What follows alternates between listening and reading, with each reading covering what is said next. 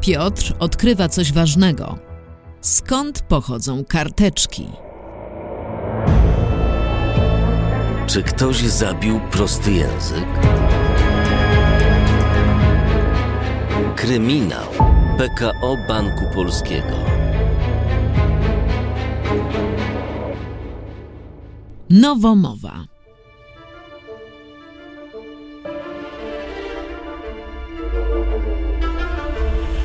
Hasła na mrożonkach. Proste, nośne hasła, w których trzeba było zmieścić całą treść, a jeszcze rozbawić odbiorcę. Wydawały się niczym zdania z kopert, ale ukazane a rebours. Trudno brzmiące wyrazy na wstążkach. Musiał to przyznać, zbiły się w wyrażenia prezentujące się jak w krzywym zwierciadle. Piotr podszedł do lustra i przez chwilę obserwował własne oblicze. Czy i z niego mógł coś wyczytać?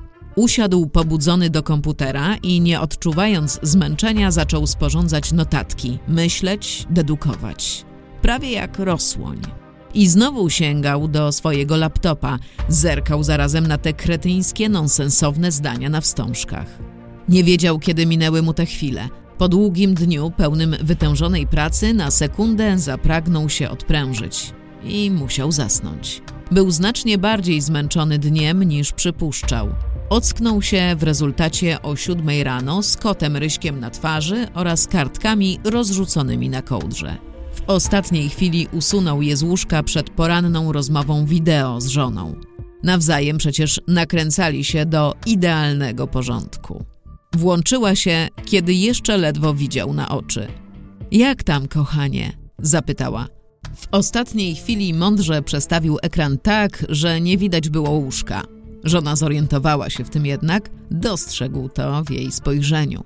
Przypuszczalnie stwierdziła jednak, że lepiej nie pytać. Stanowiło to ostateczną obojętność po kilku latach związku albo ostateczną mądrość małżeńską. Zależy jak patrzeć. Dobrze, kochanie, rzuciła. Jak w pracy. Brzmiała, jakby była lekko zobojętniała. Na jego oczach zaczęła się przebierać na poranny trening. Wszystko to wydawało się surrealistyczne. Z jednej strony prowadził śledztwo we własnym łóżku, mając w perspektywie całodniową kierowniczą pracę. Z drugiej jego żona szykowała się na trening. Nie wiedział od czego zacząć, nawet nie chciało mu się tłumaczyć. Wciąż przebywał myślami we własnym świecie dedukcji. Pamiętasz, Piotruś, że dzisiaj wracam? Dodała Eliza, kiedy była już gotowa, wliczając w to kolorową opaskę na czole. Oczywiście. To dobrze. Nie wyglądała na uspokojoną. Między koleżankami mówiły, że wyjazd żony to katastrofa dla mężów. Nigdy jednak nie sądził, że ma na myśli jego. Nie miał czasu, ani tym bardziej ochoty, aby to obszerniej analizować. Lodowaty prysznic postawił go na nogi. Prosto z łazienki udał się z powrotem do swojego komputera. Chwilę walczył z drukarką. Z triumfem wyciągnął z niej dodatkowy plik kartek i energicznym krokiem wyszedł z domu. Musiał dzisiaj szybko działać. Treningi w pracy były przeprowadzane z zaskakującą energią. Patryk Bąkiewicz, mimo swojego roztargnienia i temperamentu, okazał się mieć dużo wyczucia w kwestii językowej. Z energią nowo rozbłysłej gwiazdy z zapałem tropił wszelkie potworki i bełkotki w komunikacji z klientami, poczynając od rozmów między samymi pracownikami. Nie możesz mówić klientowi, jakby był Warrenem Buffettem. On nie musi się na tym znać. Ty musisz się znać i dlatego powinieneś to przystępnie przekazać, tłumaczył starzyście. A już zwłaszcza nie możesz mówić, jakbyś był żeromskim i chciał olśnić wszystkich. Skąd Patryk wziął to porównanie? Piotr nie wiedział. Klient musi zrozumieć, co mówisz i musisz stać się jego partnerem, dodał Patryk. Pracujemy w banku, szepnął chłopak. Ale nie w urzędzie. Wierz mi, byłem i jest różnica a nasza komunikacja z klientami przekłada się potem na zyski banku. Patryk zamachał rękami. Nie używaj słowa termin. Powiedz klientowi w ciągu tylu a tylu dni. Nie mów klientowi o braku możliwości. A w ogóle mam mówić? Zapytał chłopak sensownie. Wówczas mów nie możemy. Mów darmowy, za darmo, bezpłatnie. Bezpieczeństwo, bezpieczny i wygodny, łatwy. Nie używaj w ogóle takich wyrażeń jak środki finansowe, przedmiotowy, atencja. Jesteśmy tu ekspertami, ale musimy przemawiać ludzkim głosem, prawda? Jakkolwiek poważnie to brzmiało, Patryk miał rację. Ponownie. Chłopak z nastroszonymi włosami z Zandrowa wysoko się wybije, pomyślał Piotr. Zaczął znienacka widzieć w nim samego siebie. Wszedł do środka i starając się nie stresować stażysty, poprosił Patryka do swojego gabinetu, gdzie zorganizował zebranie całej grupy operacyjnej, kwartetu językowego. Sunął wzrokiem po kolei po pracownikach. W jego oczach zgromadzeni rzeczywiście stanowili kwartet, ale również w innym wymiarze podejrzanych. Oglądał ich sobie i nazywał w myślach. Agata, winna jak winnica, a poza tym milczała. Patryk z rozwianym włosem i rozbieganymi oczami bardziej niż zwykle. Czy klientom to nie przeszkadzało? A mimo to miał nienaganną opinię i nowo odkryte wyczucie. Dalej Marta Kuryło, kontaktująca się z prostym po godzinach, sąsiadka na ogródkach działkowych. No i Jagna, Jagna, Jagna, Jagna, która zawsze wszystko wiedziała. Jej najłatwiej byłoby podrzucić koperty. To oczywiste.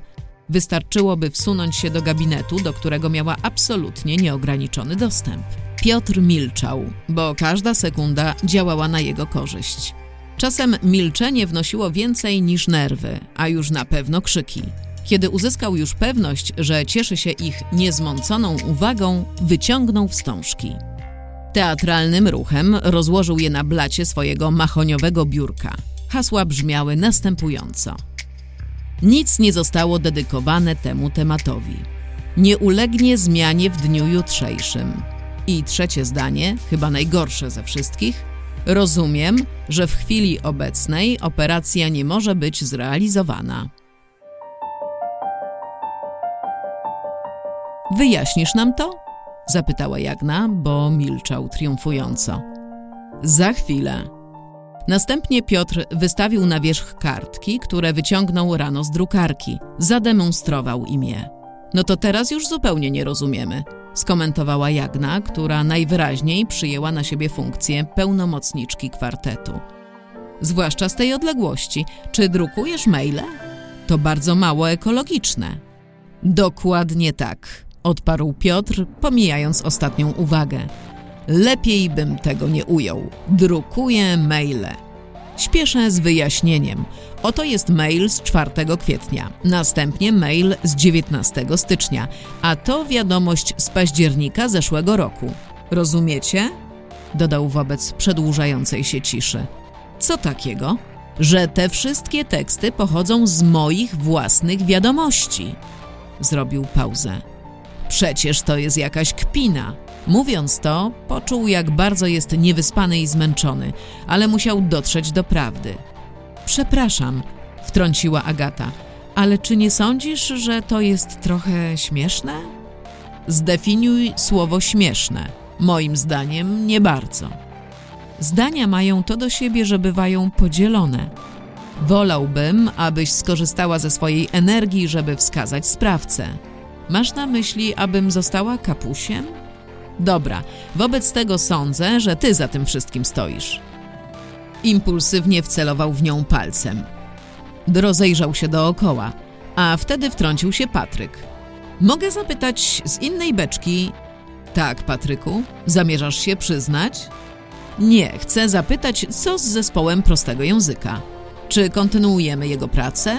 Nic nie powiedziałeś. Piotr wpatrywał się w niego przez parę sekund. Następnie zarządził kontynuację treningów. Trwała więc realizacja scenek sprzedażowych z dużą energią organizowanych przez pracowników banku. Im lepiej orientowali się w całej idei, tym swobodniej zaczynali się czuć w rozmowie z klientem, ale Piotr czuł się zmęczony. Nie cierpiał tajemnic, niejasności, niedopowiedzeń. To właśnie go wykańczało. Niezrozumiałe, niewytłumaczalne. W samotności Piotr skonkludował to, co już wiedział. Znał pochodzenie zdań na wstążkach. I właściwie tyle. Sam wyprodukował te piekielne zdania. Nie wiedział, kto je podrzucił. Oczywiście nie orientował się, dlaczego. Przede wszystkim zaś nie wiedział, gdzie jest prosty. Agata coś wiedziała, ale Andrzej Rosłoń nie chciał podjąć śledztwa, a inkryminowanie własnych pracowników nie wydawało się Piotrowi rozsądne. Ten wtorek nie wyglądał jak wtorek, tylko jak piątek. Świat skomplikował się i naprawdę brakowało mu obecnie prostych słów Jacka. W życiu się tego nie spodziewał, ale Piotr pomyślał nagle, że tęskni za weekendem. Czy Piotr wstrzyma poszukiwania? Czy ktoś zabił prosty język? Kryminał PKO Banku Polskiego.